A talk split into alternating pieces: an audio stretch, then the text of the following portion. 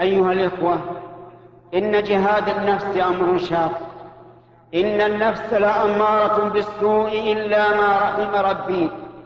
إن النفوس تميل إلى الكسل وإلى التهاون وإلى اجتناب ما أوجب الله على الوجه الأكمل، ولكن على الإنسان أن يجاهد نفسه.